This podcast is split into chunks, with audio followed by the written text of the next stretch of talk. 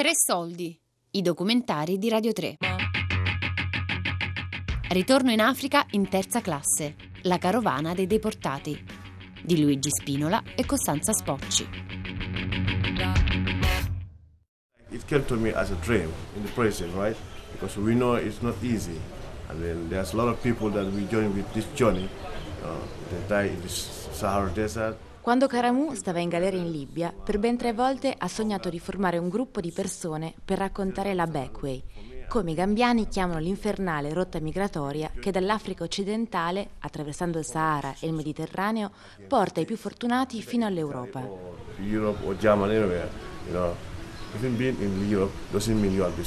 Un giorno ha raccontato il suo sogno al suo compagno di cella, Mustafa, e a quell'idea si sono aggrappati quando dalla Libia sono stati costretti a tornare a casa. When we came back to Gambia, we joined together, we formed an association and register, we started working to society, young youth, the elders, parents. Karamou Keita è un uomo di 35 anni, anche se con il suo sguardo stanco ne dimostra decisamente di più. È seduto su un tavolo, all'aperto, con le gambe a penzoloni. Vicino a lui c'è Mustafa Sala, che invece sembra un ragazzino, con i suoi capelli rasta che partono in ogni direzione. Ha una parlata trascinata e uno sguardo trasognato. Non capisci se perché si è appena svegliato, ha fumato erba o entrambe le cose. Di certo ha dormito poco, perché lui e Karamou sono i principali organizzatori della carovana della Youth Against Irregular Migration, un'associazione di migranti sopravvissuti alle prigioni libiche, che da diversi giorni gira il Gambia in lungo e in largo per avvertire i giovani dei pericoli che si incontrano nel lungo viaggio verso l'Europa.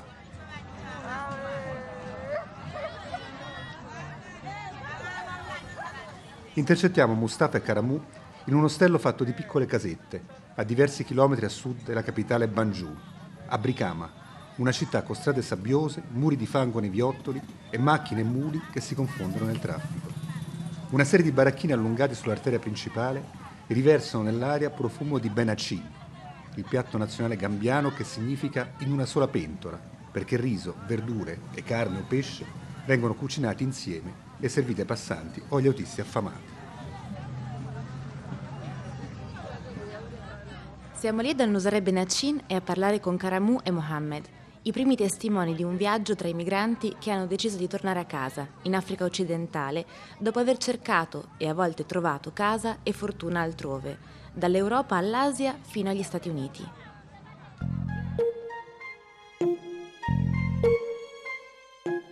È un viaggio tra i returnees e les rapatriés, rimpatriati e sopravvissuti alle crisi di identità multiple, oltre che alle tante sfide della migrazione.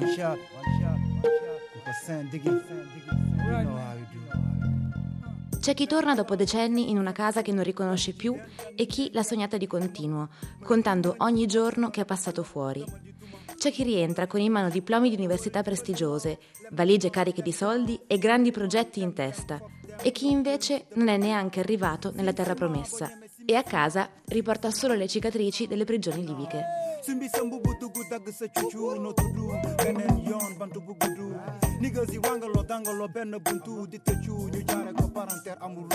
Il nostro itinerario inizia con i migranti ai quali, come Mustafa e Karamou, per sfortuna e imperizia è toccato in sorte il biglietto peggiore, che somiglia a una condanna.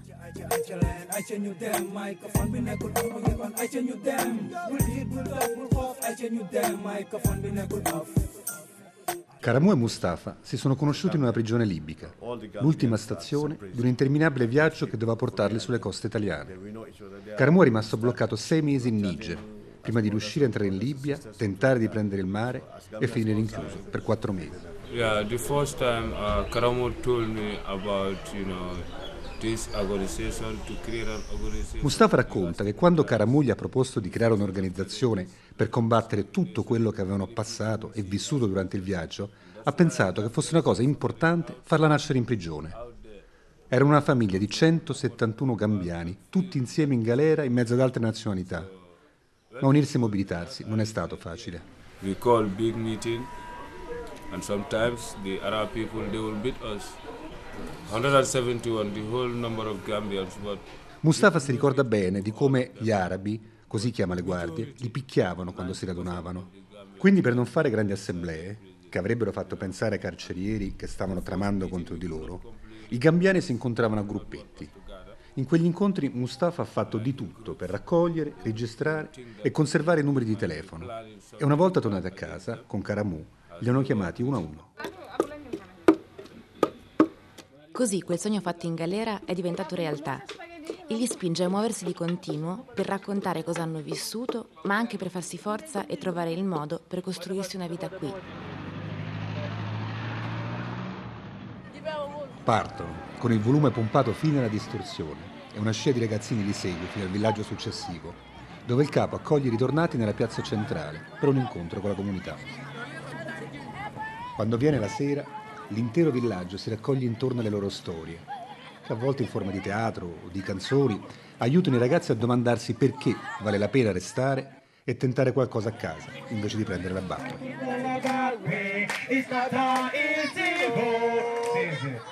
If I say travel go a back way, it's not an easy road. You guys say mama. The second part you say papa. I racconti dell'orrore sul viaggio della speranza ormai si rincorrono in Gambia, lo stato più piccolo dell'Africa, ma con la più alta percentuale di migranti di tutto il continente.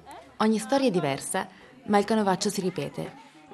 Le stazioni del Calvario sono sempre quelle, con poche variazioni.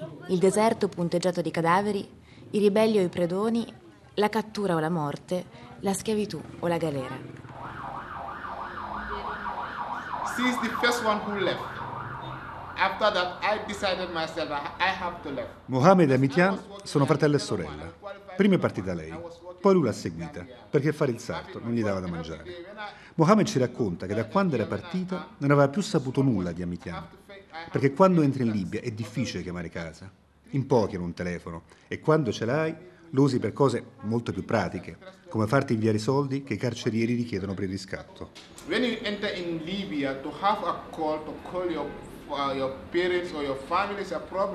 Ora Amitiana e Mohammed si sono ritrovati nella Gambian Returnees from the Back Way, un'altra associazione che porta in giro per il Gambia le storie dei reduci. Le loro, fratello e sorella, ce le raccontano insieme, accoccolati su un divano bianco e un po' logoro, nella sede dell'associazione, nella congestionata periferia di Banjul.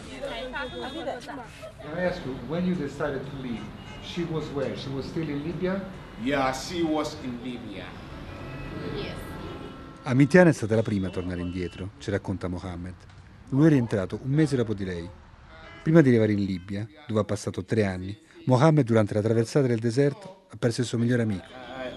I lost my best friend on my bio in the desert. Erano ammassati in un pick-up carico di uomini, ricorda, e l'acqua era finita.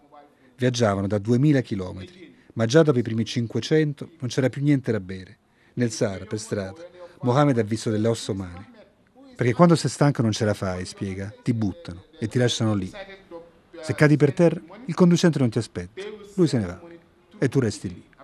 Così è andato con il suo amico.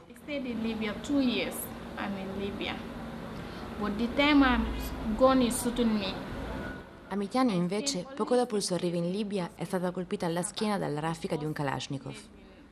Molte persone vengono uccise così, e a lei è andata bene. Qualcuno l'ha raccolta per strada a Sebha e l'ha portata in ospedale. Ci hanno messo 2 ore per levarle le pallottole, ci racconta, perché non vedevano nulla, c'era sangue ovunque. 2 pallottole sono ancora lì, conficcate nella schiena, e il dolore, anche quello resta. To remove the bloods, they don't see it because the time all my body is having blood. Ha aspettato 6 giorni in ospedale Amitiana, poi ha cercato qualcuno che la traghettasse in Italia, ma è stata presa e sbattuta in prigione e là è stato ancora più difficile perché non c'erano né cibo né acqua. That prison, that is more difficult because the time no food, no water. Water is the problem. Un giorno degli operatori sono entrati nel centro di detenzione di Amitiana e le hanno chiesto se stava bene o se aveva problemi particolari e se voleva tornare a casa. Amitiana era piena di dolori e i carcerieri non le davano le medicine, ma nessuno osava mai dire niente, se no, appena gli operatori se ne fossero andati, i carcerieri avrebbero picchiato tutti i prigionieri. Even my body is starting paining me. I say I'm sick, they don't give me even medicine. Amitiana ha deciso di dire solo «sì, voglio tornare a casa» Ha scritto il suo nome sui fogli che le hanno messo davanti ed è tornata in Gambia.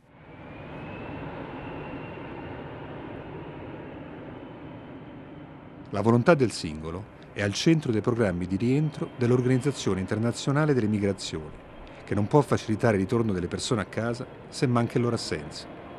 Ma è una decisione che il più delle volte il migrante prende dentro una prigione, quando la scelta di fatto si riduce a restare in galera o tornare a casa.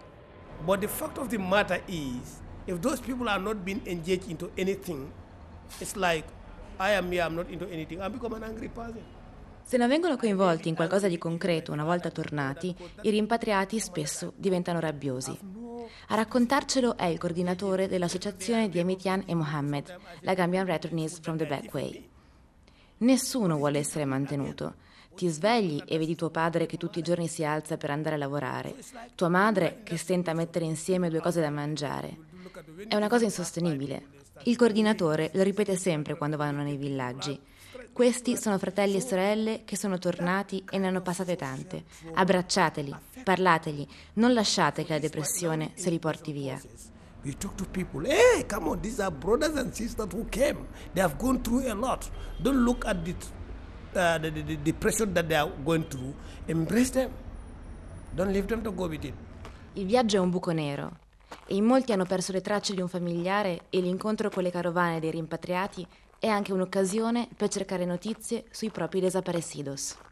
Sometimes if you post the picture at the at our social media platform, you will see a boy say, "Okay, I know this boy. We were living in the same house or the same apartment in Libya." Alcune persone chiedono di aiutarle a rintracciare un fratello, una sorella o un figlio. Portano le loro foto e l'associazione le diffonde attraverso la sua rete. Ma Mina Jallo si occupa di loro. Ci racconta che a volte le risposte arrivano e c'è chi dice: "Conosco questa persona, era con me in Libia in prigione." E così si comincia a seguire quella pista per capire dove è finita. Sometimes you see somebody say, "Okay, I know this person. We were in the same area in Libya." Neanche il lutto ferma l'esodo. Ci sono madri che hanno perso un figlio, poi un altro, e spingono anche il terzo a partire. Per convincere che un'altra via è possibile restando a casa, servono buoni esempi, anche quello dei rimpatriati. Come nel caso dell'associazione che unisce e aiuta i migranti reduci dalla Libia. I suoi 30 ragazzi ora allevano polli e hanno recuperato alcune terre su cui allevarli. A loro non basta rimettersi in piedi, vogliono avere successo, anche per rendere più efficaci le loro campagne. Mohammed si rivolge un sorriso amaro. Quando si torna indietro dalla Bakwe, le persone ti vedono come un perdente, racconta. In Gambia è questa la mentalità. Anche i suoi amici gli dicevano: "Tu hai avuto paura, non sai nulla, perché sei tornato?" Solo quando è andato in televisione a raccontare la sua storia hanno capito e gli hanno creduto. Mohammed però fatica a rassegnarsi. I rimorsi, i rimpianti sono tanti. Ancora oggi, quando è a casa, a volte gli capita di sedersi e riflettere su quanti soldi ha speso buttandoli via per andare sulla Bakwe, e si chiede perché ho venduto il mio materasso per andare in Europa. Poi però si calma e tra sé e sé dice: "Devi accettare quello che Allah ha deciso per te."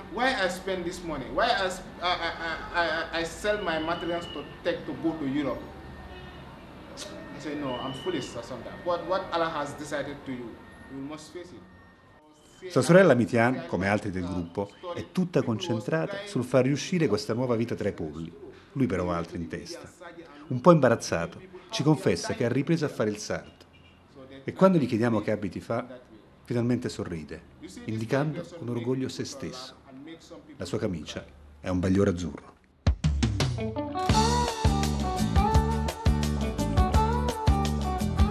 Ritorno in Africa in terza classe, di Luigi Spinola e Costanza Spocci. TRE SOLDI è un programma a cura di Fabiana Carobolante, Daria Corrias, Giulia Nucci. Tutte le puntate sul sito di Radio 3 e sull'app RayPlay Radio. La prima classe costa 1.000 lire, la seconda 100, la terza dolore, spavento e puzza di sudore, dal boccaporte odore di mare morto. Signor capitano, mi stia a sentire, ho belle pronte le 1.000 lire, in prima classe voglio viaggiare su questo splendido mare. Ci sta mia figlia che ha 15 anni ed a Parigi ha comprato un cappello. Se ci invitasse al suo tavolo a cena stasera, come sarebbe bello. E con l'orchestra che ci accompagna, con questi nuovi ritmi americani, saluteremo la Gran Bretagna col bicchiere fra le mani. E con il ghiaccio dentro al bicchiere faremo un brindisi tintinnante a questo viaggio davvero mondiale e a questa luna gigante.